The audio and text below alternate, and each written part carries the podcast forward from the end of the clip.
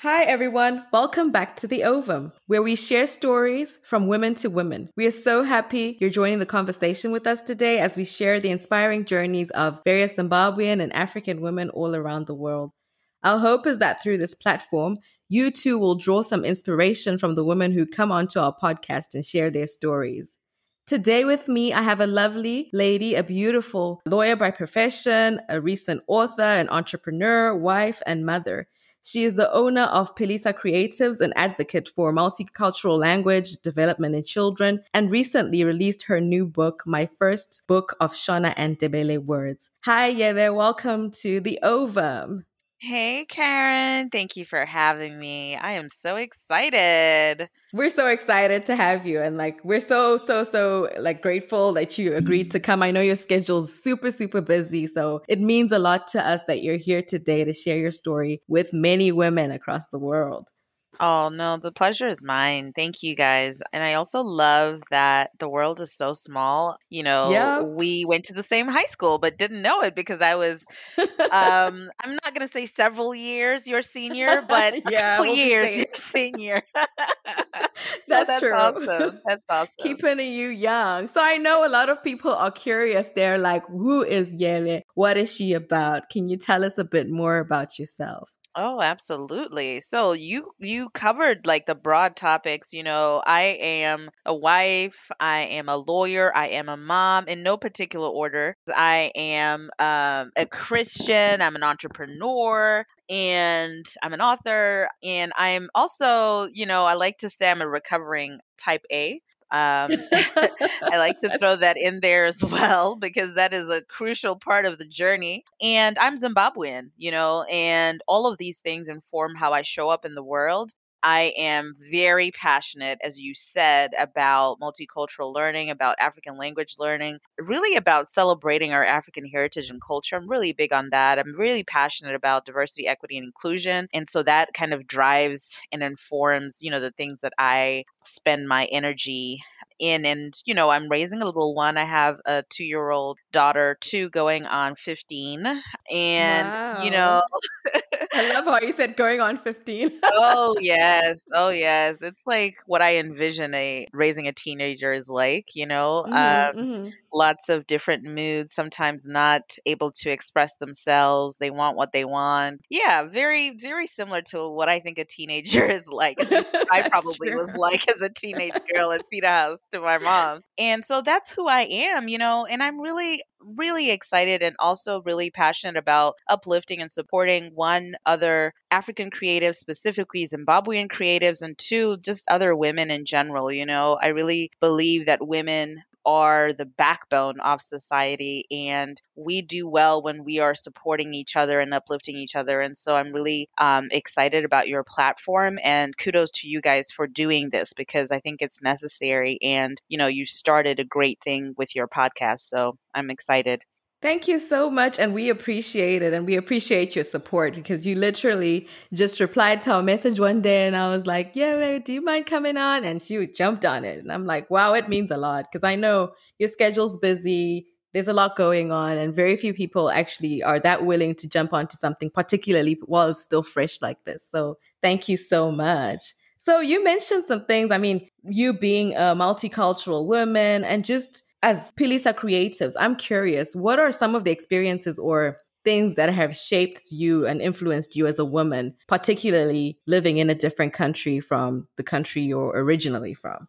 wow there's a lot to unpack there. Hmm um yeah i think you know what coming from i was born and raised in zimbabwe. I moved to the us when i was 16 after my o levels. And so you know my formative years were in zimbabwe but as much as i was you know in what i think were progressive environments i think there is something about the overall patriarchal nature of our society as zimbabweans as africans generally. Um, and so coming here to the us where you know that's not necessarily the case and you know women are generally empowered to speak up and i think it was very eye opening for me to see women in positions of power, black women in positions of power, um, women speaking up, and all of that. And I think, you know, as I kind of went through college, I found my voice, and even more so once I started working. And I often found myself as the only black woman, as the only woman in the room. I, um, before I was a lawyer, I had a career in banking. And so that's obviously a very white male dominated profession. Um, mm-hmm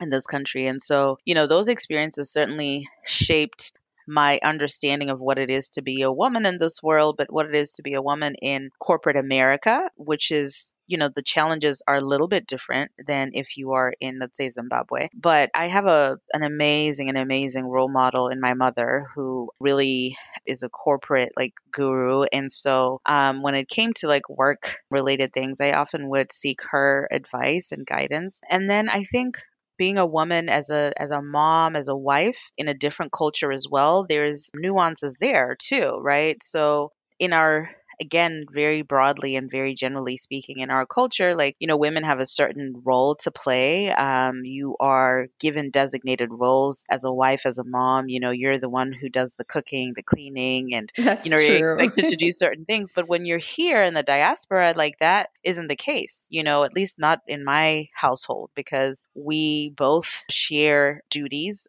We both look after our daughter, you know, we both change diapers, like, you know, and so it's been honestly quite refreshing, I think, to have that experience here in the diaspora because I think we probably would have a different dynamic if we were living abroad. I always joke with my husband whenever we go home, I'm like, oh, are you going to now suddenly stop changing diapers? you say the same to my husband. I'm like, you better be going to cook like it's your turn today. Yeah. I'm like, is that all going to change? And he laughs at me and he thinks I'm being so ridiculous. But I'm like, you know, the pressure is real for guys, mm-hmm. right? To be manly and the, the views that we have of what a man is in our traditional African society are certainly different from what they are in the diaspora. So all of those things have been super interesting and I'm I'm definitely still learning, you know. I don't claim to have it all figured out, but I continue to learn and grow I think as a woman, as an immigrant, in the US and I take bits of the culture of the two cultures that I'm immersed in and I take what applies to me, what I like, and the rest I kind of leave, you know? And so the good aspects of my Zimbabwean culture, I adopt those and I, I run with those. The good aspects of American culture, I adopt and run with those as well. So that's kind of what I do.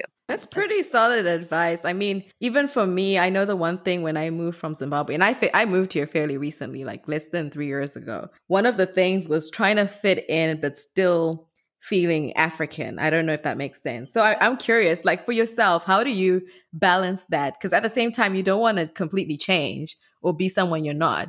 And how do you still maintain that African pride or still yeah. being Zimbabwean, even around people who aren't Zimbabwean, yeah. and not fall for that, you know, you feel yeah. sometimes like you have to conform. Yeah, no, it's a it's a really good question and it's a question that, you know, once I get the answer, I'm going to bottle it up and sell it for a million dollars. I know. because I think it's um we all are trying to navigate that, you know, certainly here in the US with the way in which a lot of us now are really trying to amplify Black and African voices in the wake of George Floyd and Breonna Taylor murders last year that really put the spotlight on the experience of Black people in this country. I think we're all trying to navigate that space because the reality is corporate is not ready for us to be 100% how we are like outside of work, right? I think code switching, which, you know, most people are familiar with, which is, you know, at, at, work, you talk and present yourself one way. And when, you know, you're not at work, you present yourself in another way. And I saw a meme today actually that captures this. It's this guy who's like got earphones and a headphone behind a laptop. He's got a button down shirt. Um, and it says at work. And then it's got side by side, it's got a picture of him in like this big hoodie next to Drake and they're dapping each other up. And it's like the weekend, you know? Um, and so I feel like to an extent, like depending on the cultural work cultural environment you're in that's still the case. But for me i really am at a place in my life you know i'm in my 30s i'm at a place in my life where i have just i'm tired of the act i'm tired of trying to make people comfortable with who I am. And so, you know, like I said before, I proudly embrace, you know, aspects of American culture and aspects of, you know, African culture, Zimbabwean culture. And I've been here for more than half of my life. And so, undoubtedly, you know, there are things that I do and say that are very American. And also at the same time, like, you know, I was born and raised in Zimbabwe. Like, you know, and I go often. I have family there, and my husband is Zimbabwean. We're raising our daughter to learn Shona and Ndebele. So, you know, undoubtedly, I'm also proudly African. You know, my in my office at work, I have all the African kind of traditional Zim sculptures. I've got, you know, African map in there. Like it's very clear um, uh-huh. who I am. But at the same time, I'm also proud to be an immigrant in the US because I do recognize that there's so many privileges that I am able to to experience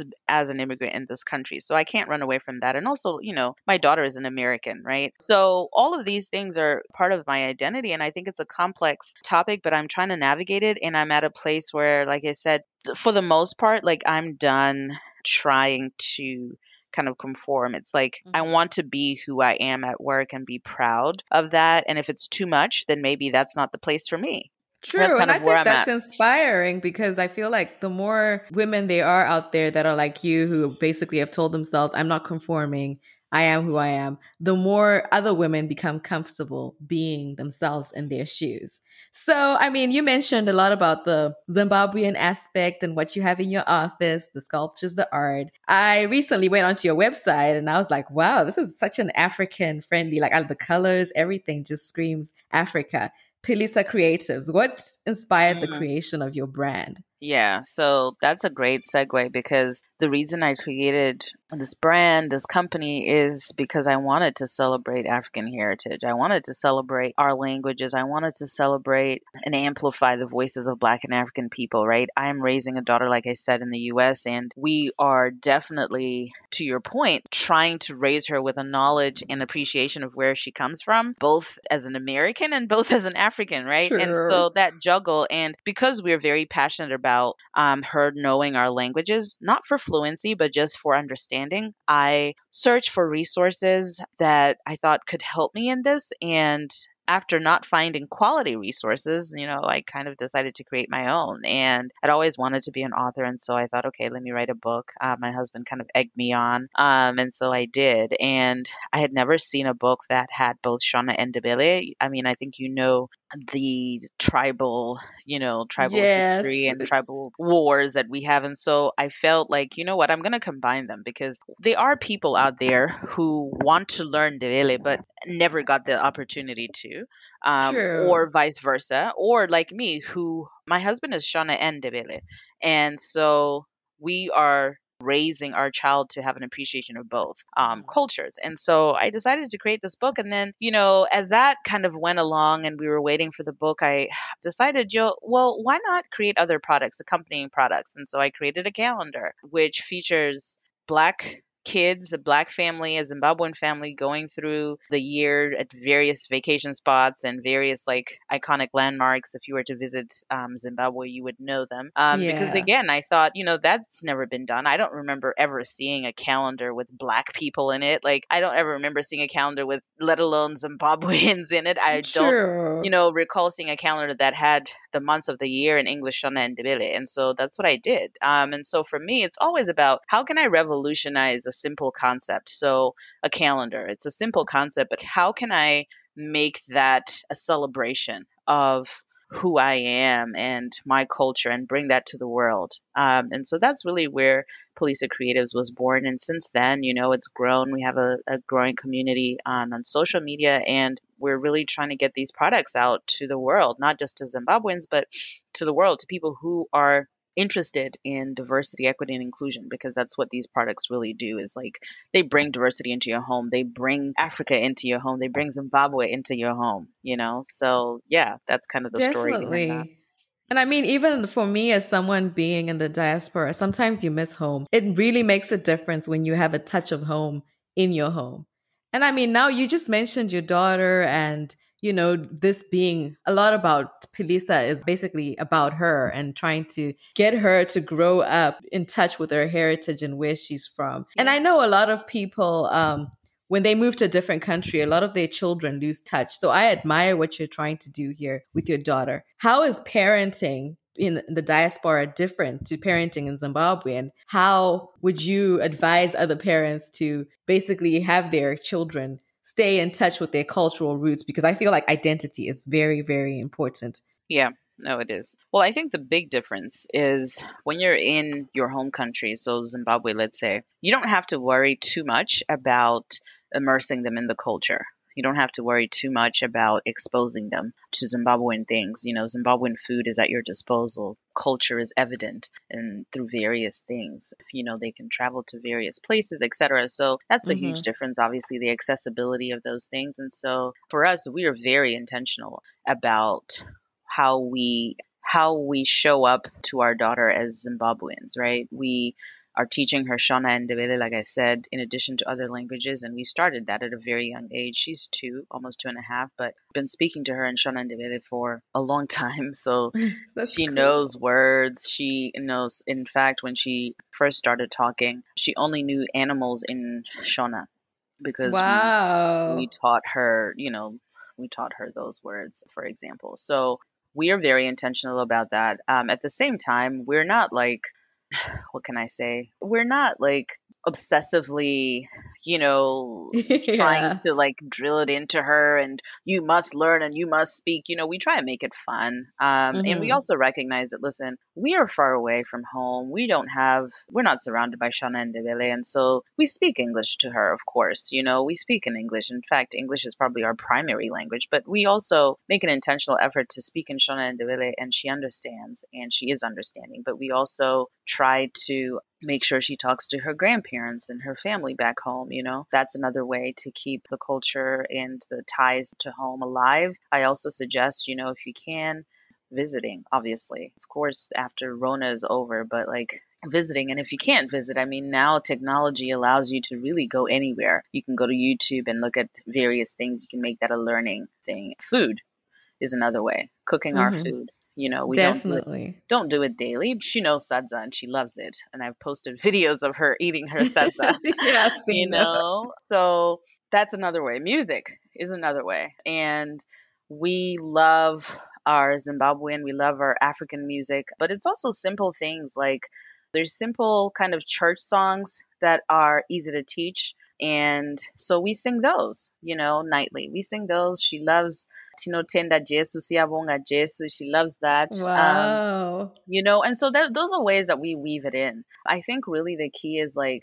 understanding that your child is going to learn at their pace and two like it has to be fun. It shouldn't be like a drill exercise and you know, three, we're all kind of going through this. And that's why I also created the community online is like to encourage other people, whether they're teaching their kids Shona and Ndebele or other languages, to just encourage them like, hey, we're in this together. And quite often I feature parents who share their tips for language learning. And I, I would be remiss if I didn't mention, you know, of course, grab my book, grab my yes, calendar to help you um, with Shona and Ndebele specifically. Um, but yeah, those are some of my tips.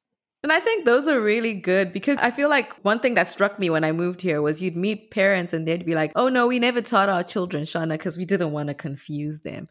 And then you meet people from other countries like Asians and people from Nigeria. Their kids are speaking their home languages fluently. Some have never been there. And I'm like, no, we need to do better as Zimbabwean parents.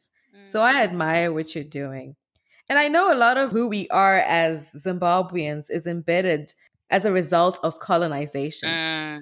How do you think colonization, urbanization, and most importantly for you, immigration has affected our communities and how we perceive our culture and beliefs? Mm. Oh, that's another loaded one. I know. Wow, you're making me do some real work here. I think colonization and these are my views, obviously, you know, my own views, but I think the effect of colonization generally um, on the continent of Africa and specifically Zimbabwe has is that we are still trying to, I think, as a society, do the work of decolonizing our minds, really understanding and embracing ourselves. You know, colonization, similar to the process of the slavery uh, movement here in the in the U.S.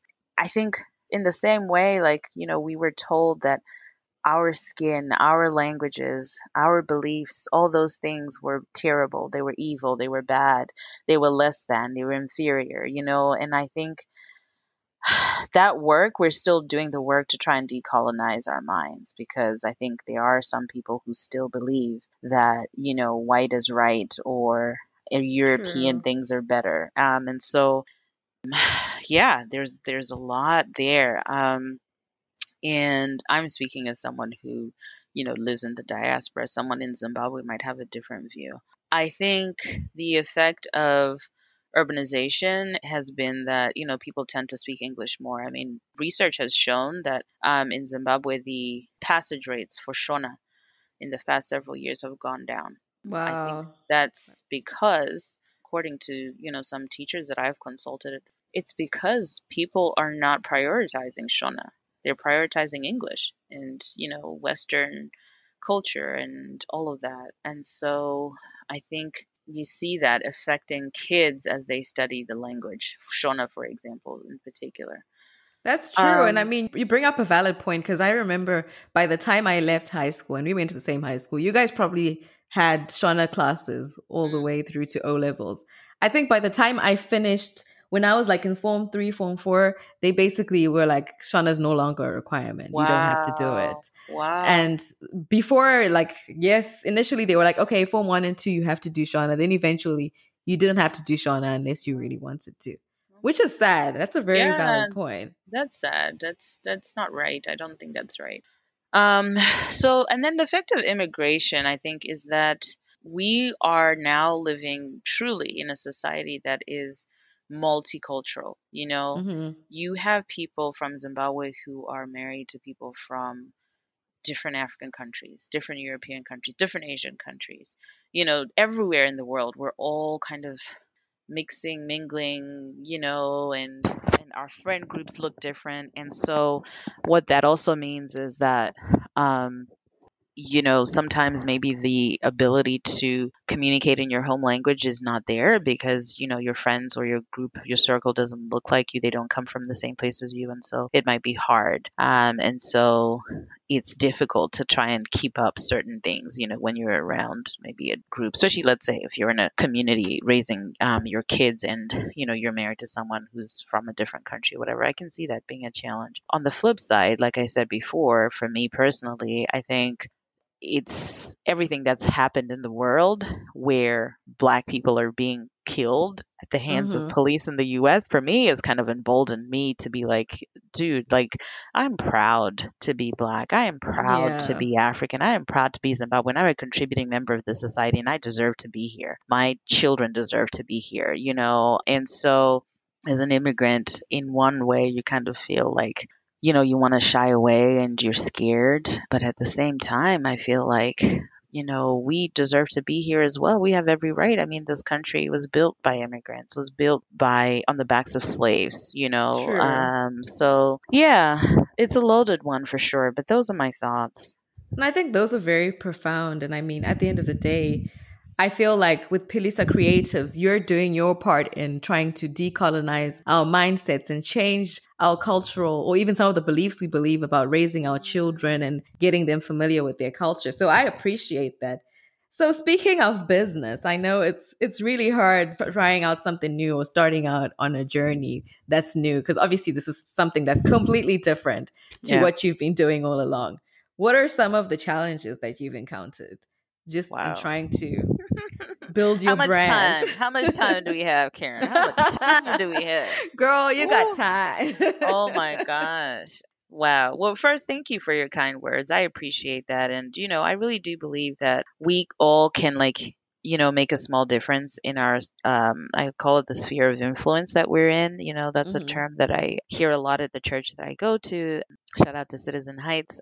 And I really Yeah. believe that we all have, you know, various gifts, and those gifts can be used to make a small change in our community. Now, when it comes to the challenges that I have faced, there have been several, and I'll just talk about them very broadly. Um, if you want, I can, you know, go into specifics, but very broadly, funding Mhm. Yeah. that's been a challenge.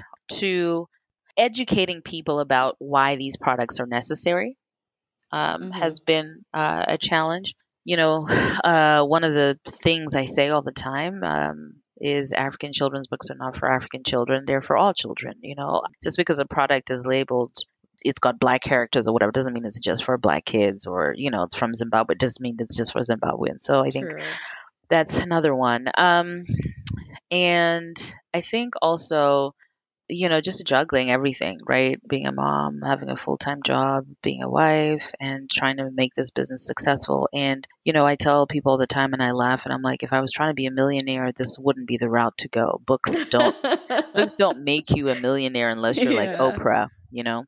Mhm. And so this is really something I enjoy, I love, and I'm passionate about. And of course, it's a business. I don't want to like operate at a loss, but I think it's been it's challenging sometimes when you don't see the results that you expect to see in whatever Mhm. form that is because you put so much sweat equity into it and um, what i've learned is that you know everything takes time building a business takes time and there are things that i do that sometimes I feel like, oh, you know, no one is noticing or it's it's not making a difference. And then I'll get comments from people who reach out to me in the DMs or email and they're like, you know, thank you so much. We watch this all the time or we use this all the time or, you know, you're making such a huge difference or people who contact me wanting to do stories and stuff like that on what I'm doing. And I'm just like, oh wow, you know, often strangers, you know, and so I I'm reminded that the hard work is not in vain, but it's tough. It can be tough, you know, Mhm. to put out a lot into the world and feel like you're not getting a lot of love back or whatever. But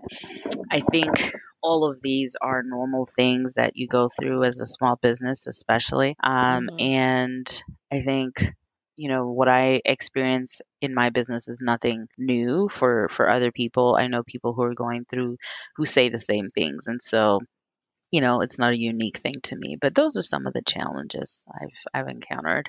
That's amazing. And I mean, it's very inspiring, like, particularly what you said, how obviously some days feel like, because I know there, when we first started, we were like, wow, imagine having a day where you put out an episode and no one, no one cares. Like, mm-hmm. no one likes it, no one says anything. And I feel a lot of women out there have this phobia when it comes to chasing their dreams or chasing even initiatives of things that they would want to do. But I feel like what she just said is very encouraging, very, very encouraging. But I mm. mean, question, how do you juggle it all? Like, literally, how do you balance everything? girl i i don't know that i do i think what i realized um, is that work life balance doesn't really exist i think Mhm. instead there are moments where you know one aspect of life is really front and center and you know some other area might suffer a little bit um, the Mhm. key though is to try and have a balance of those days where it's like not one sided you know that's kind of how i view it and it's not all work and you're not paying attention to like your life outside of work or vice versa so for me it's delegating um, I Mhm. have help, you know, I have great help behind the scenes of Philisa. I have a small network of um, children's book authors, African children's book authors that I turn to and rely on for advice, guidance, for encouragement. Like I said, I know I'm not the only one going through these things because I, True. I have friends in this space. And so really building that community has been so helpful for me. And then I can't I'd be remiss if I didn't, you know, mention my my support and my family and my friends. You know, I Mhm. have the best friends who support me.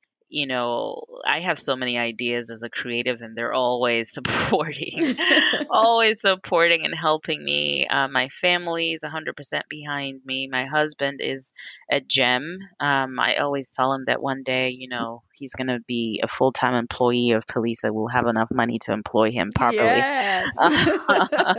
um, and of course, like, you know, my daughter is my inspiration. My children are my inspiration. And I do that, I do everything I do with the um, mindset that, you know, I really want to make them proud. I want them to have real life examples of, you know, what it is like to go after your passions and your talents and to be a multifaceted human being, you know? And so that inspires me to go on and and I think even when it's hard, it pushes me to go on. And honestly, at the end of the day, like I love Philisa is my baby. Philisa is my second baby. And Mhm. so, you know, the things that I do for Philisa and through Philisa, like I I just love it so much and I love the impact even if it's small the impact that we're making and so pushes me to go on even on the hard days and to be fair.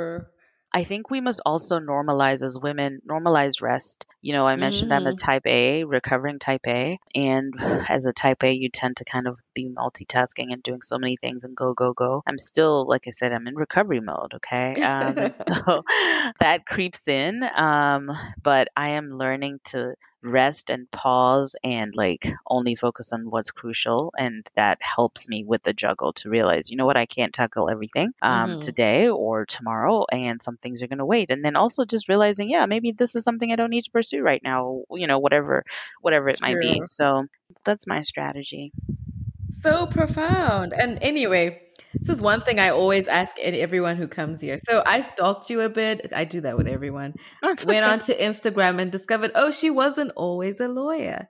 So I'm curious, like your journey. How did you end up there?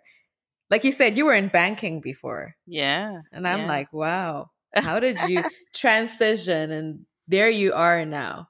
oh well this is a it's going to be a boring story because hmm I'm one of those people who I always wanted to be a lawyer. That's kind of my story.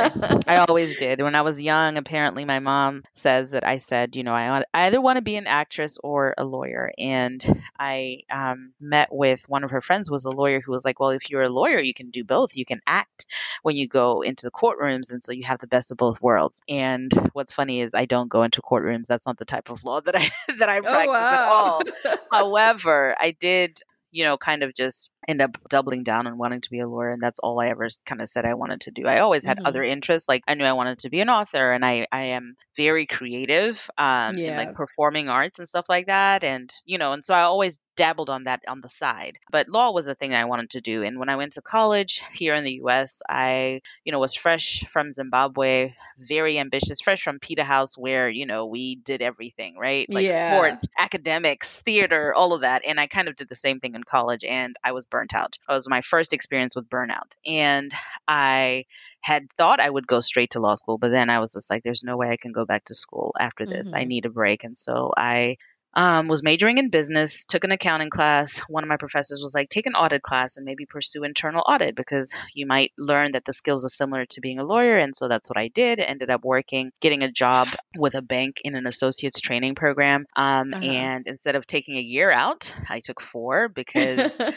you know life life life happens um and it was probably the best thing that could have ever happened to me because i spent three years in the uk um, one year in north carolina working and when i went back to law school the type of law that i practice now is directly related to what i did when i was in banking and Oh, it has really opened the door for you know my legal career to be what it is and so what I thought was like a detour at the time really was just part of the larger plan. I just didn't know it, you know. You were laying the foundation. Yeah, yeah. I just didn't know it. And I didn't plan on it, you know? That Uh-huh. wasn't my intention, but God had other plans. And so, yeah, here we are.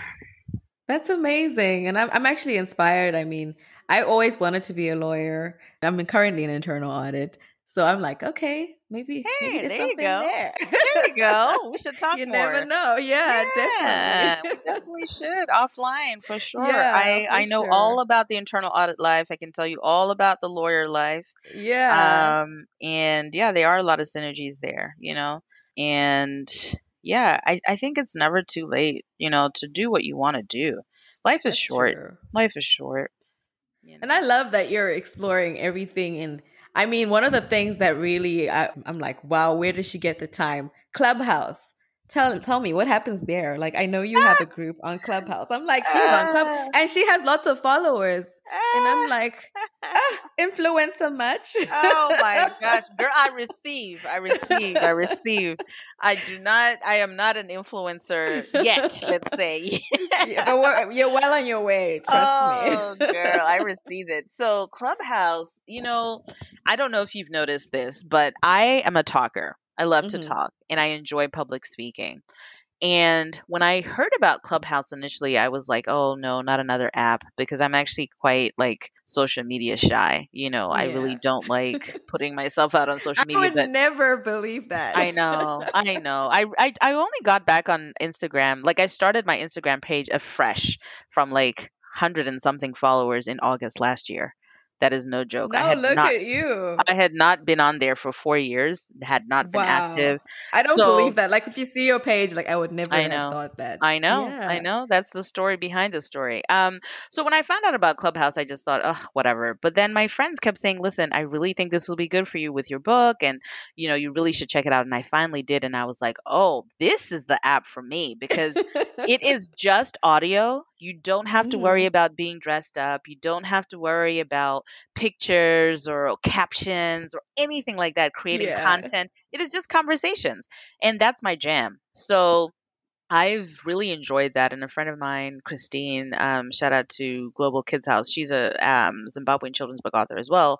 Oh We wow. we host a room every Sunday about preserving African heritage where we talk about different aspects of that. And it's been amazing because you meet so many people that you would never otherwise meet. You would never meet these people if you were on IG, you know, and have conversations with them like in real time, you know, from all over the world. It's been so amazing and so much fun. Um, I will say though, you gotta like with all social media, you've gotta like, you know, really be strategic. And so I only go on there on weekends.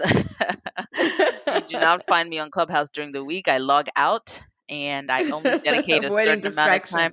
Oh yeah, I only dedicate a certain amount of time to it. And I'm actually taking a break this week talking about rest, you know. Mhm. Um, we're taking a break from hosting a room this week because we're like, we've done it for five weeks. Let's take a break. But it's an awesome platform. I think if you're a talker, if you are, you know, like you guys with podcasts, I highly recommend it. And I've actually got four invites. And what happens, um, so if you want one, you know, um, I'm happy to. Well, to I'm there now, so definitely. But okay, I was okay. like looking because I haven't really used it, and then I was like, "Wow, she's so active! Like, yeah, I should ask no. her how it works." yeah no i recommend it especially for you guys like Uh-huh. you're in the you're in the talking space you're you're doing Mhm. podcasts like it's really cool you get to i mean the other day i was in a room with Daymond Daymond John the shark um Wow. another time i was in a room with Musiq Soulchild the artist like you really connect with people from everywhere and not connect like he and i were having a one-on-one conversation no but Yeah. like you're in a room listening to these people and you can get onto the stage you know and t- ask questions or whatever.